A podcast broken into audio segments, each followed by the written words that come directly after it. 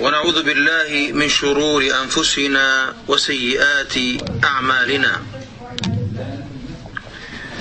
من يهده الله فلا مضل له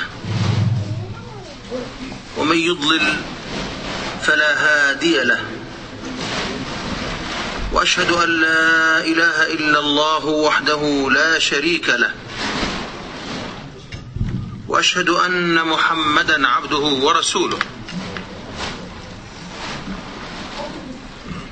يا أيها الذين آمنوا اتقوا الله حق تقاته ولا تموتن إلا وأنتم مسلمون. يا أيها الناس اتقوا ربكم الذي خلقكم من نفس واحدة وخلق منها زوجها وبث منهما رجالا كثيرا ونساء واتقوا الله الذي تساءلون به والأرحام إن الله كان عليكم رقيبا. يا أيها الذين آمنوا اتقوا الله وقولوا قولا سديدا. يصلح لكم أعمالكم ويغفر لكم ذنوبكم. ومن يطع الله ورسوله فقد فاز فوزا عظيما. أما بعد فإن أصدق الحديث كتاب الله وخير الهدي هدي محمد صلى الله عليه وسلم. وشر الأمور محدثاتها وكل محدثة بدعة وكل بدعة ضلالة وكل ضلالة في النار. فألتقي معكم أيها الإخوة الأكارم في هذه الليلة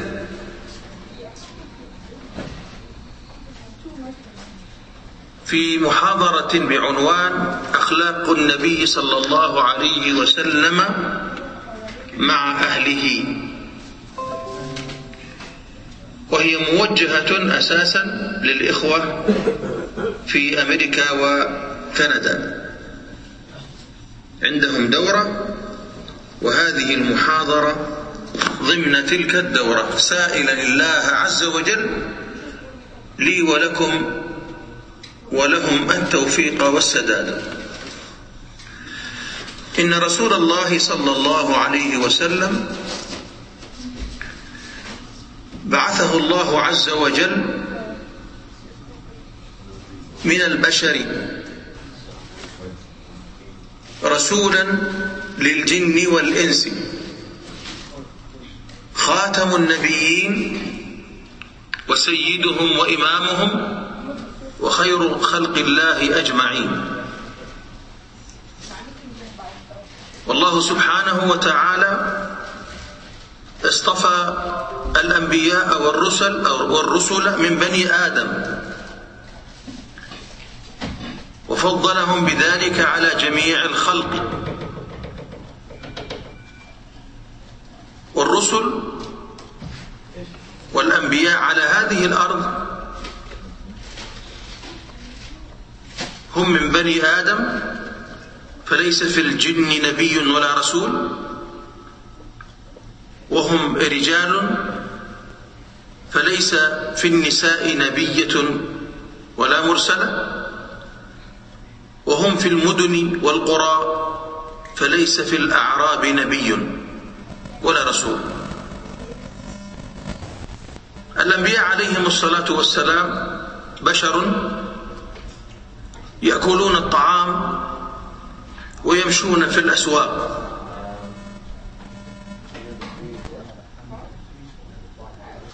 بشر خلقهم الله عز وجل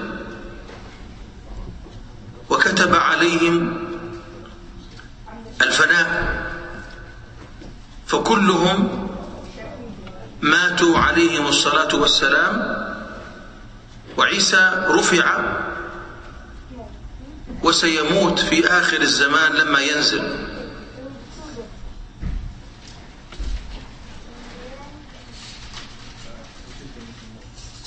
ومحمد صلى الله عليه وسلم بعثه الله عز وجل بخاتم رسالة صالحة لكل زمان ومكان ليس بعده نبي ختمت به الرسالة والنبوة. أنزل الله عليه أفضل كتبه وهو القرآن الكريم تبيانا لكل شيء. ما فرطنا في الكتاب من شيء. قال صلى الله عليه وسلم لإني أوتيت القرآن ومثله معه. فبلغ الرسالة وأدى الأمانة ونصح الأمة. وجاهد في الله حق جهاده حتى أتاه اليقين وهو الموت وهو راض. والله عز وجل اختار لنا الإسلام ورضيه لنا دينا. قال تعالى اليوم أكملت لكم دينكم وأتممت عليكم نعمتي ورضيت لكم الإسلام دينا. وكان النبي صلى الله عليه وسلم هو القدوة الحسنة الأولى للناس في هذه الأمة وأنا أول المسلمين. فالنبي صلى الله عليه وسلم أول المسلمين في هذه الأمة وهو إمام هذه الأمة وقدوتهم لقد كان لكم في رسول الله أسوة حسنة. لمن كان يرجو الله واليوم الآخر وذكر الله كثيرا. إن محمدا صلى الله عليه وسلم لم يأل جهدا في بيان الخير والهدى للناس. محمد صلى الله عليه وسلم كان أحسن الناس خلقا. وكان أشجع الناس وكان أتقى الخلق لربه وأخشاهم له وأخوفهم منه عز وجل. ولا شك أنه أكمل هذه الأمة بل أكمل الخلق جميعا صلوات ربي وسلامه عليه. ويضرب المثل بشجاعته وأمانته وصدقه. وحسن خلقه صلوات ربي وسلامه عليه. كان قانتا لربه عابدا شاكرا شكورا. قال عز وجل بل قال الرسول صلى الله عليه وسلم لما كان يقوم من الليل حتى تتفطر قدماه يعني تتشقق من طول القيام يا رسول الله تفعل ذلك وقد غفر لك ما تقدم من ذنبك وما تأخر؟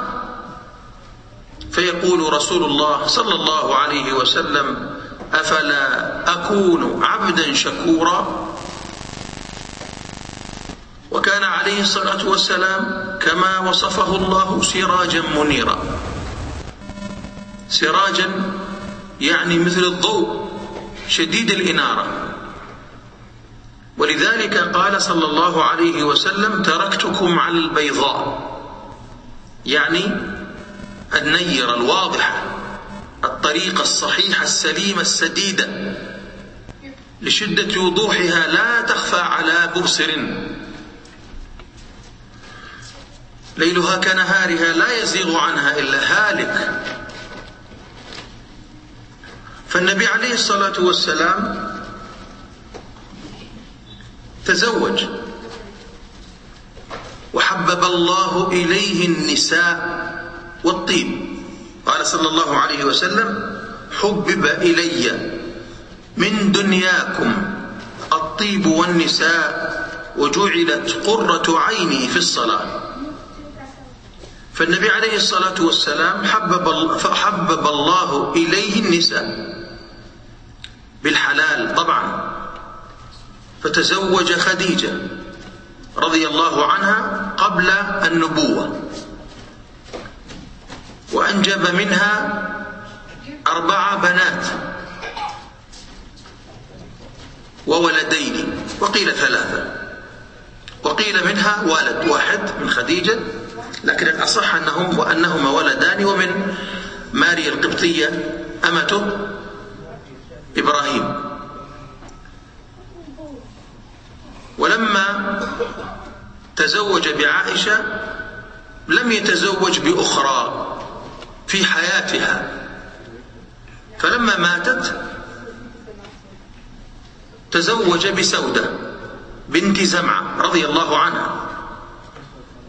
ثم خطب عائشة رضي الله عنها وهو في مكة. ولما هاجر إلى المدينة بنى بها فيما بعد لما في أظن السنة الثانية من الهجرة لما بلغت. فعائشة رضي الله عنها ثالث زوجات النبي صلى الله عليه وسلم. لكن كانت خديجة رضي الله عنها قد ماتت. ثم تزوج غير غيرهن. واجتمع له في حياته تسعة من النساء. فهذا عدد كبير من النساء أحل لرسول الله صلى الله عليه وسلم خاصة. أما أمته فلا يزيد الرجل في إمساك أربعة عن إمساك أربعة.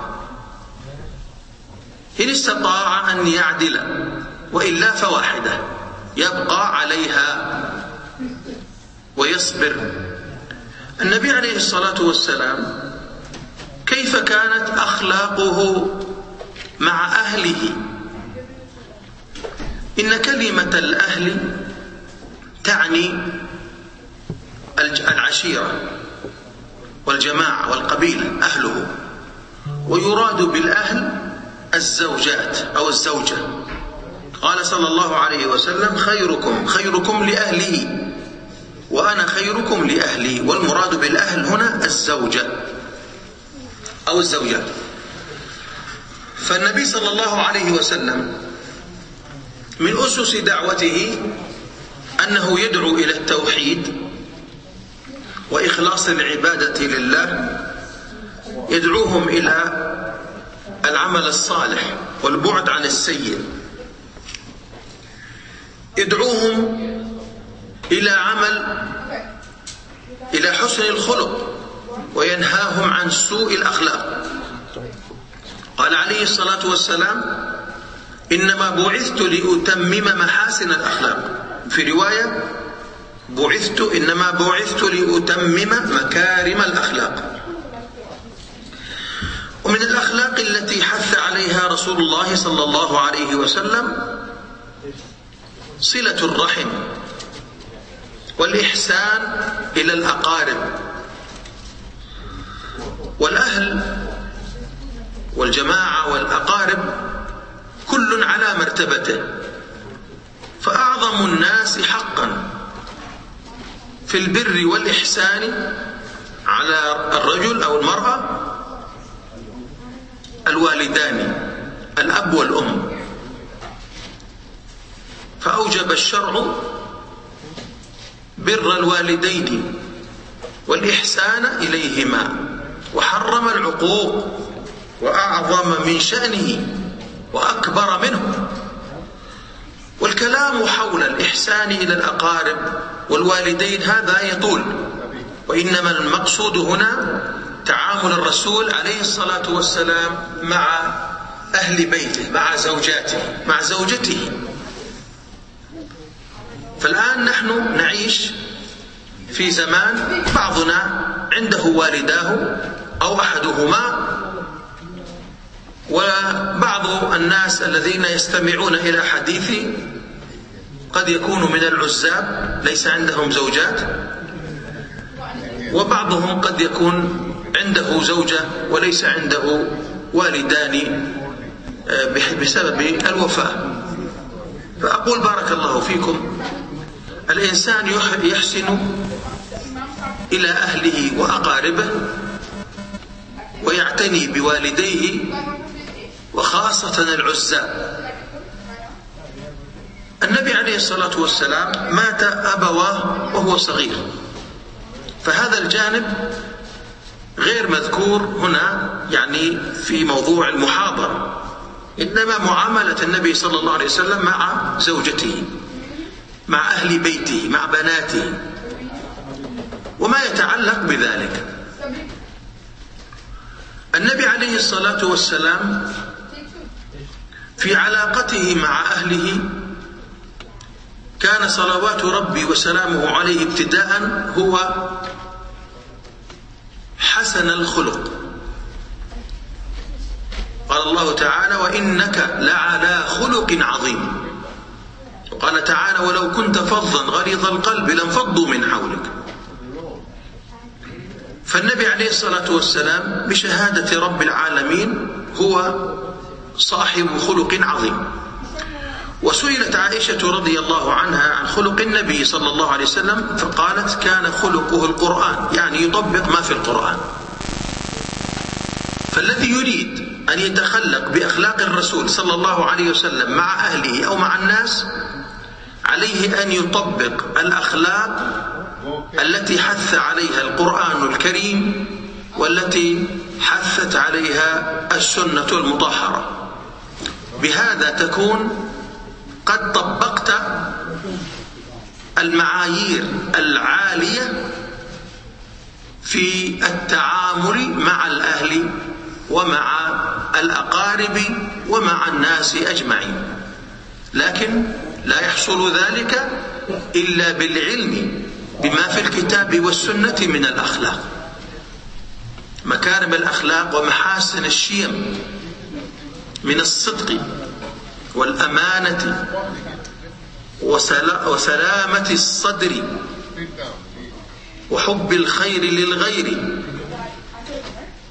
والبعد عن البغي والظلم والعدوان والفحش في القول والفعل والحرص على الكلام الطيب والعمل الصالح والإحسان إلى الغير. أحسن إلى نفسك بإحسانك إلى غيرك فأنت إن أحسنت إلى غيرك أحسنت إلى نفسك. مع المعايير الشرعية في الولاء والبراء والمحبة والبغضاء. فأوثق عرى الإيمان الحب في الله والبغض في الله والموالاة في الله والمعاداة في الله. فالشرع مبني على العدل. فلا بد من تطبيق العدل حتى في الأخلاق. اعدل في خلقك. لا تبغي لأن تجاوز العدل ظلم. فالعدل عكس الظلم. الظلم وضع الشيء في غير موضعه. اللائق به. وأما العدل فهو وضع الشيء في موضعه اللائق به. النبي صلى الله عليه وسلم كان أحسن الناس خلقا. ونحن نحاول أن نقتدي بالرسول عليه الصلاة والسلام فيما نقدر عليه وما نستطيعه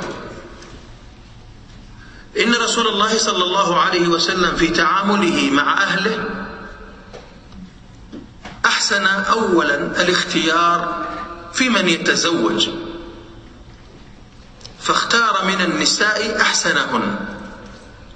وليس الجانب جماليا محضا لا. قال صلى الله عليه وسلم تنكح المرأة لأربع. لمالها وجمالها ودينها وحسبها فاظفر بذات الدين تربت يداك. فحرص النبي صلى الله عليه وسلم في زواجه على ذوات الدين مع الحسن وجود الحسن. وكذلك كان له مقاصد في الزواج. تزوج من بنت صديقه صديقه وأعز الناس وأحبهم إليه إكراما له وهو أبو بكر الصديق رضي الله عنه. وكذلك صديقه الثاني في المرتبة والمنزلة والمحبة عمر بن الخطاب. أكرمه بأن تزوج بنته حفصة مع أنها ثيبة وعائشة كانت هي الزوجة الوحيدة البكر. كذلك تزوج النبي عليه الصلاة والسلام بأم سلم. يعني تزوج بنساء هن من أحسن النساء خلقا ودينا. إذا من أوائل معاملة أو أخلاق الرجل مع أهله هو حسن اختيار الزوجة. ليس فقط الجمال لأن الرجل قد يتزوج امرأة جميلة. فيبقى شقيا في حياته مع هذه الجميلة ما الفائدة للجمال بدون الدين والتقوى؟ فتظلمك وتضرك. لذلك إحسان الاختيار مهم. لأنه حياة ستكون الحياة بينك وبين هذه المرأة والعشرة. فتزوج امرأة صالحة كما قال صلى الله عليه وسلم الدنيا متاع وخير متاعها الزوجة الصالحة. وقال صلى الله عليه وسلم ليتخذ أحدكم قلبا شاكرا ولسانا ذاكرا وزوجة صالحة تعينه على أمر الآخرة. وقال صلى الله عليه وسلم أربع من السعادة. أربع من السعادة. المرأة الصالحة والمنزل الواسع والمركب الحنين والجار الصالح أربع من السعادة. المرأة الصالحة والمنزل الواسع والمركب يعني الدابة أو السيارة في زماننا المركب الهني يعني المريح. والجار الصالح. هذه أربعة من السعادة وعكسها من الشقاوة. أربع من الشقاوة. المرأة السيئة. والمنزل الضيق. والمركب السيء. والجار السيء. هذه أربعة من الشقاوة. فاحرص على سعادتك ابتداء في اختيار الزوجة الصالحة. كذلك في زواجك تحتاج أن تسكن في بيت. فاحرص على أن يكون بيتك واسعا على قدر حالك. النبي عليه الصلاة والسلام كان ضيق الحال ماليا فكانت بيوته صغيرة. صغيرة لكن تكفي لفراش نومه وفراش فراش له وفراش للزوجة وكذلك مكان لجلوس الضيف إذا جاء ضيف. فبيت النبي عليه الصلاة والسلام كانت صغيرة ولكن لم تكن ضيقة بحيث أنه يتأذى من صغر حجم البيت. لكن الإنسان يتوسع على قدر حاجته. كذلك يختار لبيته سيارة صالحة له ولأهله. يعني إن كان هو صلبا راعي بر يريد سيارة ضيقة سيارة من التي هي للبر. طيب راعي زوجتك معك في المدينة تذهب وتجي. يعني السيارة التي هي مثل ونيتا ومثل ماذا السيارات التي هي الجيوب وشيء هذا ممكن تكسر ظهر المرأة. فالإنسان يحرص على مركب مريح لزوجته لأنها تأتيها يأتيها الحمل تأتيها الولادة آه، تضعف من السفر الطويل. فالإنسان يختار المركب المريح له ولأهله. كذلك الجار الصالح. الجار له أثر في الدار في مصرف الزوجة.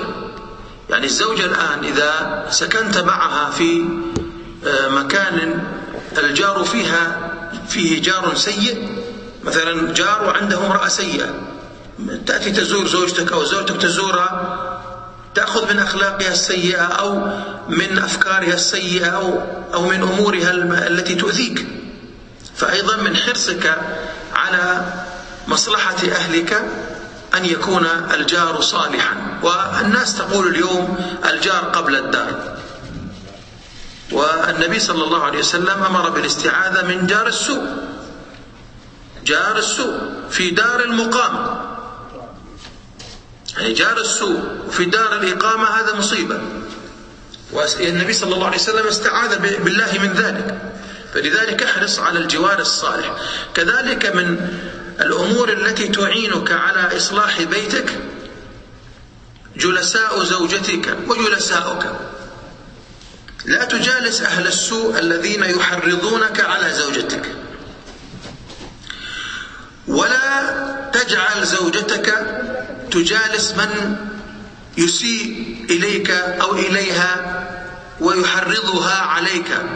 فانتقي من الصحبة لك ولزوجتك من تكون صحبة صالحة. خلق النبي صلى الله عليه وسلم في بيته. النبي عليه الصلاة والسلام عنده بيت. وهذا البيت فيه فراش على قدر الحال. إن كنت ممن أنعم الله عليك فاشتري فراشا طيبا. وإن كنت فقيرا فالنبي صلى الله عليه وسلم كان فراشه من حصير. وقد رآه عمر رضي الله عنه وقد أثر الحصير في جنبه. فقال يا رسول الله أفلا تتخذ يعني فراشا مريحا يعني فارس والروم عندهم الديباج والحرير وأنت على الحصير. قال الرسول عليه الصلاة والسلام أولئك عجلت لهم طيباتهم ونحن أخرت لنا طيباتنا. وفي الحديث الآخر أن الرسول عليه الصلاة والسلام يقول ما لي وللدنيا ما أنا إلا كراكب استظل تحت شجرة ثم راح وتركها. فالنبي عليه الصلاة والسلام كان حريصا على أمر الآخرة مع إعطاء الدنيا ما يستطيع من الأمور التي تعين على أمور البشرية لأنه بشر ومتزوج من امرأة بشرية ويتعامل هو مع البشر في دعوته وتعليمه. النبي عليه الصلاة والسلام كان في بيته ستر ستارة. فمرة جاء الهواء وحرك الستر عن الجدار فرأى النبي عليه الصلاة والسلام خلف الجدار عرائس بنات صغار من قطن أو من خيش وفرس له جناحان من رقاع من جلد. فالنبي عليه الصلاة والسلام قال ما هذه يا عائشة؟ قالت هؤلاء البنات ألعب بهن. يعني عرائس لعب ثم قال لها فرس له أجنحة؟ قال أو ما سمعت أن سليمان عليه السلام كان عنده فرس بأجنحة فضحك النبي عليه الصلاة والسلام ولم ينكر عليها ولم يأمرها بإزالة هذه اللعب. لأنها كانت صغيرة في السن فيتعامل معها على قدر حاجتها البشرية. النبي عليه الصلاة والسلام كان عنده مخدة وحشوها ليف على قدر حاجته وطاقته صلوات ربي وسلامه عليه. وكان لكل امرأة من زوجاته بيت مستقل لها له باب مستقل حتى لا يحصل يعني ما يحصل بين النساء من الغيرة. وكان النبي عليه الصلاة والسلام هو قدوة الناس. فكل النساء عنده تسعة كل ليلة عنده واحدة فمرة فكل يوم يجتمعن على العشاء يعني في المساء إما العصر أو إما المغرب في بيت النبي عليه الصلاة والسلام يجتمع النساء جميعا.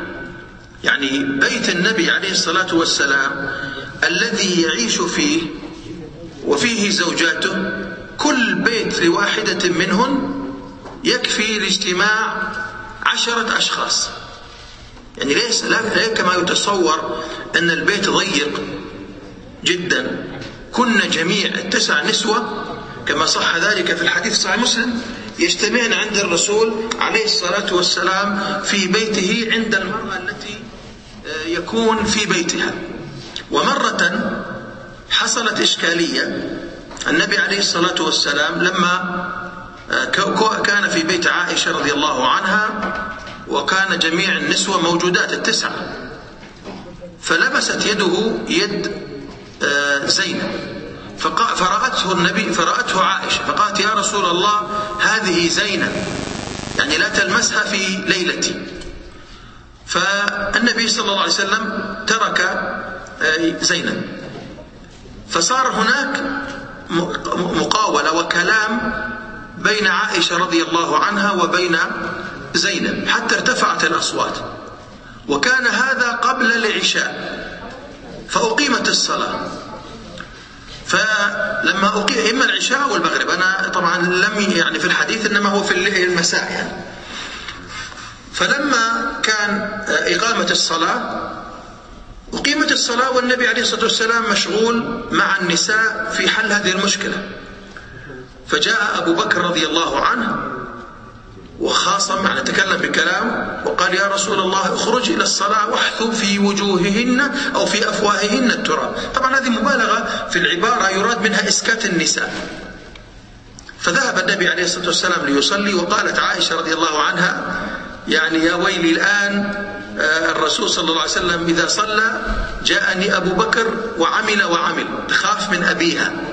رضي الله عنها ورضي الله عن أبي بكر ورضي الله عن جميع أصحاب النبي عليه الصلاة والسلام. المقصود النبي عليه الصلاة والسلام كان يتحمل النساء يتحمل أهله يصبر يعرف عادة البشر لا يضرب ويشدد. طبعا الضرب جائز. والنبي صلى الله عليه وسلم قال فاضربوهن ضربا غير مبرح يعني غير شديد خفيف يحصل به التأديب. لكن ذكر الله عز وجل في كتابه واللاتي تخافون نشوزهن فعظوهن. يعني الموعظة واهجروهن في المضاجع. واضربوهن. فتوعظ المرأة. ذكر بالله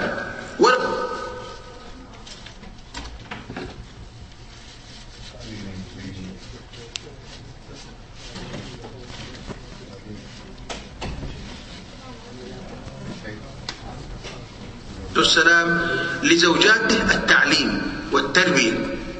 فالزوج يكون في البيت قدوة يكون معلما يكون مربيا يكون حسن الأخلاق. النبي عليه الصلاة والسلام يقدم الحاجة البشرية عند النساء أيضا في آه، الغيرة في الخصام مع مع مثلا مع البنات مع أهله مع أهلها. هذا موجود في البشر. فيتعامل التعامل الحسن والعدل بين النساء والتربية الحسنة منه صلى الله عليه وسلم لأم لزوجاته ولأمته. النبي عليه الصلاة والسلام كان يترفق بالنساء وهو رفيق. والله رفيق يحب الرفق ويعطي على الرفق ما لا يعطي على العنف. طبعا لكل مقام مقال. إذا الرسول عليه الصلاة والسلام كان يوفر لأهله السكن يوفر لأهله النفقة على قدر طاقته يوفر على لأهله الملابس التي يحتاجونها. فهذه أمور لابد من توفيرها للزوجة. أولا السكن الثاني النفقة. الثالث الكسوة. ما مقدار ذلك؟ العرف هو المقدار المتعارف عليه. فمثلا المرأة التي تتزوج بملك ليست كالتي تتزوج بأمير دونه ليست كالتي تتزوج ب مثلا مدير شركة أو يعني إمام مسجد أو رجل عادي أو موظف عادي. فعرف الناس له دور. قال الله تعالى وعاشروهن بالمعروف. فالمرأة تعاشر بالمعروف والرجل كذلك يعني تكون بينهما العشرة بالمعروف. فلا يطلب من بنت تزوجها وهي بنت الملك مثل ما يطلبه من بنت الراعي. نعم هناك أمور مشتركة وهو أنه يعطيها حقها في الفراش من الجماع وكذلك حظها من الولد أنها تلد وتحمل وحقه وحقها أمر مشترك. كذلك هناك أمور مشتركة عامة كما ذكرت لكم السكن والنفقة والكسوة. لكن ما مقدار ذلك؟ حسب العرف.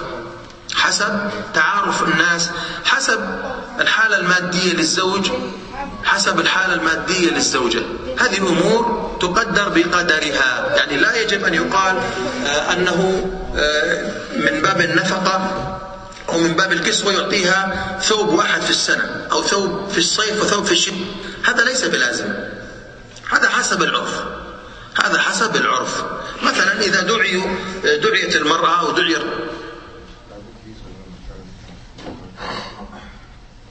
زواج ليس فيه منكرات ومن عادة تلك الطبقة أن أنه عند كل زواج يشترين ثوبا فإنه يشتري لها ثوبا حسب العرف حسب العرف وحسب حاجة الناس التي في ذلك العرف. المهم أنه إذا كانوا فقراء فلا تنظر المرأة للأغنياء فتطالب بما هو آه، خارج عن قدرة زوجها أو خارج عن آه، ما يتعارف عليه الناس من مقدارها فالمصيبة إذا تزوج الرجل من امرأة تعيش في وهم يعني على تعيش في آه، حالة مالية مادية هي خلاف الواقع العملي.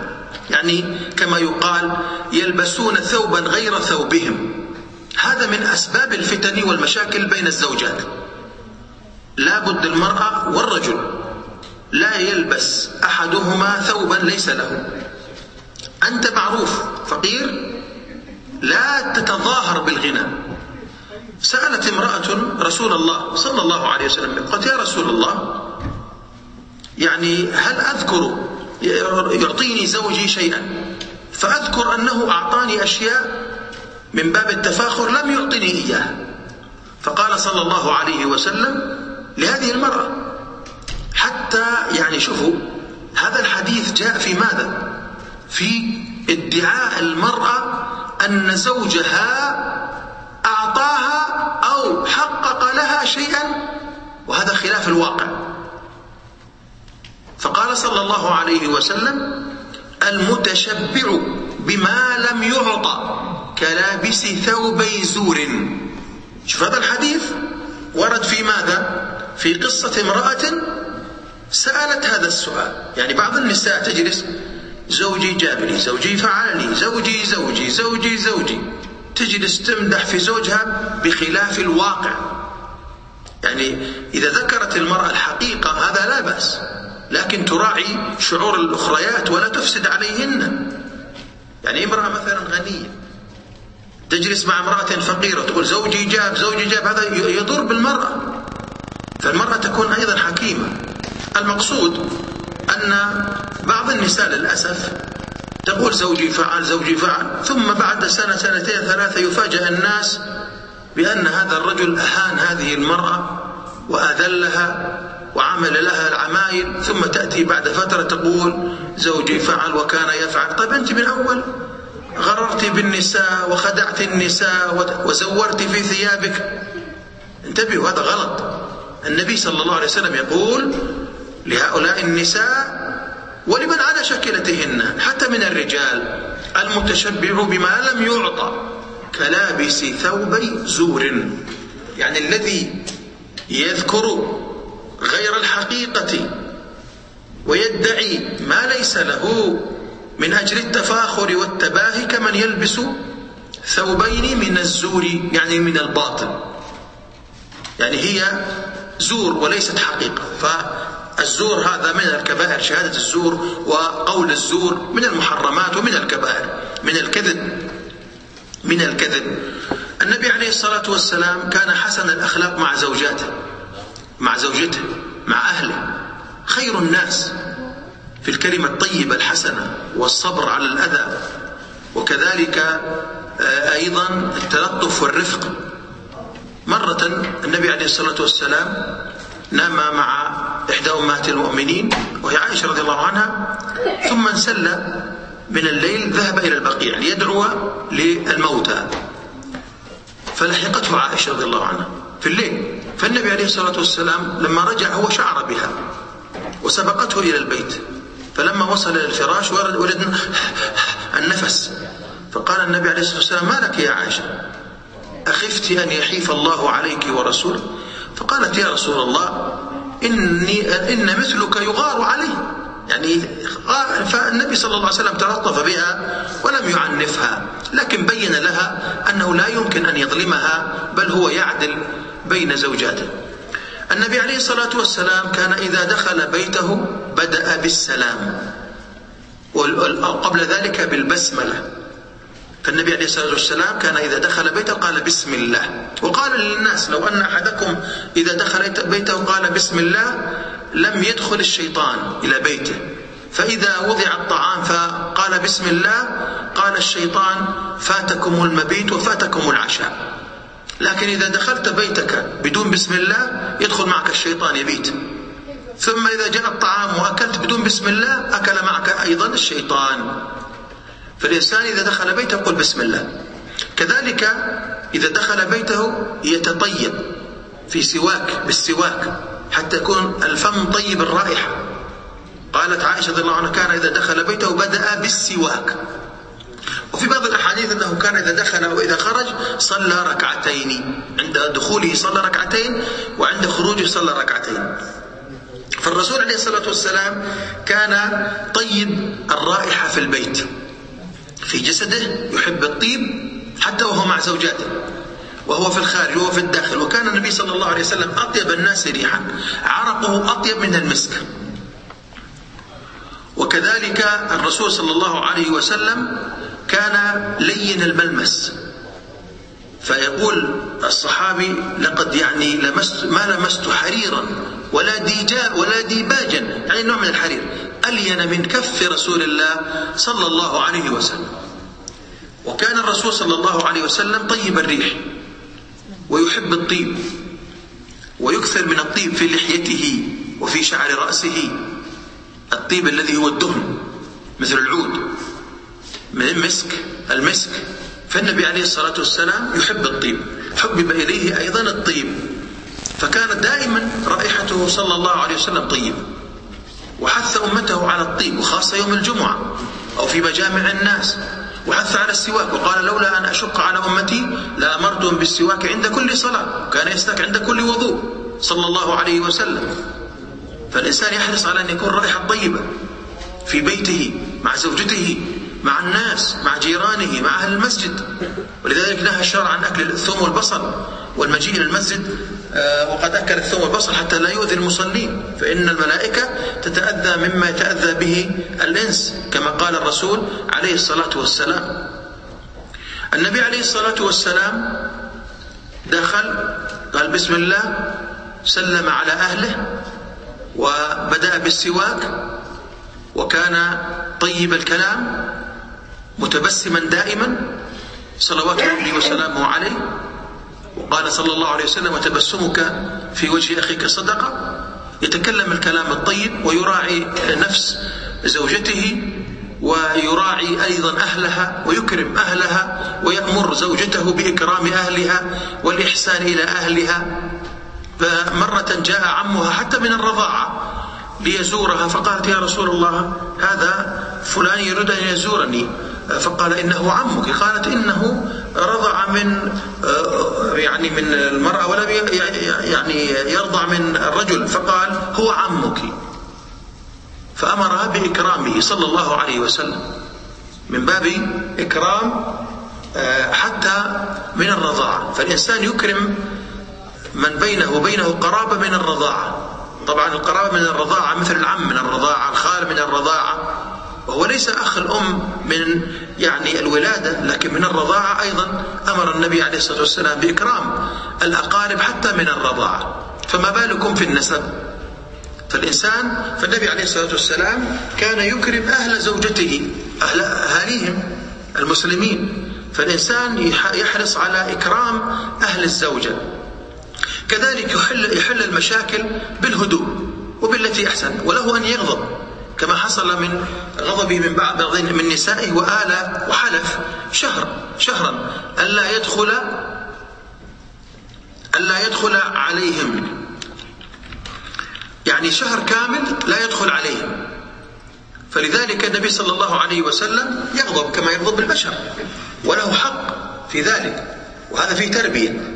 والنبي صلى الله عليه وسلم يعني يربي الأمة ويعاملهم كيف يعني أو يعلمهم كيف يتعاملون. إذا الرسول صلى الله عليه وسلم كان في أهله طيبا وكان يحب زوجاته ويكرم زوجاته ويتألفهن بالكلمة الطيبة بالحسنة بالهدية بالصدقة معذرة بالهدية بالصبر بالإحسان إلى الأهل والأمر النساء بإحسانهن إلى أهلهن. فهذه جملة من أخلاق النبي عليه الصلاة والسلام مع أهل بيته بالكلمة الطيبة بالصبر. فلذلك الإنسان يتأسى بالرسول عليه الصلاة والسلام في تعامله مع أهله في تعامله مع أهله. ويكون متبعا لكتاب الله وسنة الرسول صلى الله عليه وسلم في ذلك. فلا يجعله إكرام زوجته يدخل في المحظور فيما حرم الله في الظلم والعدوان للنفس وللغير.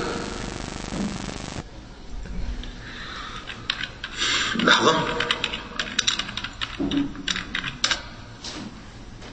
فالإنسان مع إكرامه لأهله وإحسانه إليهم لا يتعدى حدود الله. حتى في طلاقه حتى في يعني غضبه. يتوقف عند حدود الله فلا يطلق المرأة في حيضها أو في طهر جمعها فيه. فيراعي حتى في طلاقه عند فراقه لزوجته يراعي حدود الله. في تعامله في طعامه وشرابه لا إذا أنت أطعمها إذا طعمت وأن تكسوها إذا اكتسيت. لا يستأثر بالرزق دونها بل يشاركها فيه وقال صلى الله عليه وسلم حتى اللقمة يعني عن الصدقة حتى اللقمة تضعها في في امرأتك يعني في فم المرأة هذه صدقة. النفقة على المرأة مع أنه واجب هذا من الصدقة احتسب. النبي صلى الله عليه وسلم ماذا يكون في بيته؟ قالت عائشة رضي الله عنها يكون في مهنة أهله يخيط ثوبه ويخصف نعله. وماذا؟ ويكون كأحدكم في بيته. فالنبي عليه الصلاة والسلام يكون في البيت مثل مثل البشر بقية البشر يساعد المرأة حتى ينظف الصحن مثلا ممكن يقف معها في المطبخ أحيانا يساندها في تقشير الخضار أو, أو تحضير الفاكهة يعني يكون في مهنة أهله يعني هي تخدمك ومع ذلك إذا تحسن أنت إليها لو ساندتها أو ساعدتها في بعض الأمور. كذلك في البيت أحيانا تخرب لمبة يعني الفرش يحتاج إلى تكنيس. وأنت وزوجتك ما عندكم مثلا من يخدمكم فكنس أنت أحيانا. لكن هناك العرف يرجع إليه في الأصل. مثلا إذا العرف هذا هذه الأمور مما تقوم به المرأة لا مانع أن يساعدها. يعني العرف ليس معناه أنه لا يجوز أن تساعد. فساعد زوجتك وكن معها بها رفيقة وكن لها معينة. وكافئها ومتعها ومشيها. النبي صلى الله عليه وسلم كان يمزح مع نسائه ويسابق نسائه كما سابق ويسابق نسائه كما سابق عائشة رضي الله عنها. يمزح معها أيضا. وكان يمزح مع أصحابه ويمزح مع الأطفال. كان يقول مثلا آه، لأبي, لأبي لأنس يا ذا الأذنين مثلا. وقال لأخ أنس بن مالك لأحد إخوانه قال يا أبا عمير ما فعل النغير كان طفل صغير. فالنبي عليه الصلاة والسلام كان يمزح مع الصغار ويمزح مع النساء زوجته يعني مع زوجاته ويمزح معهن يتكلم ويؤانسهن. ولا مانع تروح تمشي الزوجة تذهب معها الحديقة تذهب معها إلى البحر إلى أماكن ليس فيها منكر. يعني اجتهد في إبعاد آه، نفسك وأهلك عن المنكرات. يعني الإنسان يروح عن نفسه. مثلا يعمل لهم شوي يعمل لهم الان في الشتاء مثلا مناسب يروحوا عندكم مثلا تقولوا في ليبيا زردة أو يقولون في الجزائر المهم أي مكان أي شيء يقولون. يعني المهم طلعة تمشاية نزهة إلى البر إلى البحر إلى الحديقة إلى الأماكن مثلا التي فيها آه، مطعم مثلا في أماكن عوائل وفيه يعني أماكن محترمة. في السعودية الحمد لله أماكن محترمة كثيرة. فلذلك الإنسان يحرص على تنزيه أهله آه، على آه، إفراحهم آه، إدخال السرور عليهم لا يكون مكتئبا حزينا دائما لا لكل مقام مقال. وقت الصلاة كأنه لا يعرفنا. علمهم الفضائل ومحاسن الأخلاق علمهم الأمور الطيبة شاركهم في طلب العلم. اهتم بحفظ القرآن لزوجتك وأولادك. علمهم أمور الواجبة عليهم شرعا. نزههم ومشيهم وروح عنهم. وكما قال رسول الله عليه الصلاة والسلام ساعة وساعة. لحنظلة ولكن يا حنظلة ساعة وساعة. فلا تشدد كما يشدد بعض الناس ولا تنفلت كما ينفلت بعض الناس. كن وسطا. كن وسطا. وكل هذا مردوده عليك. حتى في جماعك لأهلك. قل الذكر بسم الله. اللهم جنبنا الشيطان وجنب الشيطان ما رزقتنا. ولا تشق عليها. ولا تتكلم معها بكلام يضرك ويضرها. واجتهد. إذا حصلت مشكلة أن تتراجع إن أخطأت. وهي إن أخطأت تتراجع والحياة تحتاج إلى يعني كما يقال تنازلات عن الحقوق. ما هو كل شيء تقول لك حقي وأنت تقول حقي. رفق وإحسان وكلمة طيبة صدقة. والدعاء بالتوفيق والسداد للجميع. فالإنسان دائما يلجأ إلى الله سبحانه وتعالى في حل مشاكله ومشاكل أهله. والله عز وجل لا يضيع عبده. وأنتم في بلاد الكفر في أمريكا وكندا يعني عليكم أن تكونوا أكثر حذرا وحيطة في تلك البلاد. وأيضا وجودكم في تلك البلاد يوجب عليكم بعض الأمور التي يعني قد تفعلها وأنت كاره. عموما اصبر واحتسب وسددوا وقاربوا أحيانا انظر إلى إذا يعني لجأت إلى شرين. فانظر أخفهما وارتكبه ولا ترتكب الشر الأعظم. وإن استطعت أن تبتعد عن الشرين بخير فهذا خير لك. لكن لو اضطر الإنسان إلى شرين ولا مناص من أحدهما فحينئذ يدفع أعظم الشرين. هذا من الفقه في الدين. و يعني نحن الآن في أيام يقال الكريسماس. هذا عيد من أعياد الكفار ولا يجوز المشاركة في أعياد الكفار وهذا مما يتميز به المسلمون. وحتى لو كان عرف البلد التهنئة بهذا العيد علموا زوجاتكم وأولادكم وأولادكم أن يبتعدوا عن هذه الأعياد التي للكفار وأن يتعاملوا مع الناس بتعامل حسن ويبين لهم هذا برفق. يعني إذا كان عامي هنأك به كله لا يجوز كلمة طيبة لا تنفره فهمه. المهم دائما عليكم بالحفاظ على أنفسكم دينيا وأخلاقيا وعليكم بالحفاظ على زوجاتكم وأولادكم وعليكم بالارتباط قبل كل شيء بالله سبحانه وتعالى. وأسأل الله سبحانه وتعالى لي ولكم التوفيق والسداد والهدى والرشاد والله تعالى أعلم. وصلى الله وسلم على نبينا محمد وعلى آله وصحبه أجمعين والحمد لله رب العالمين. والسلام عليكم ورحمة الله وبركاته.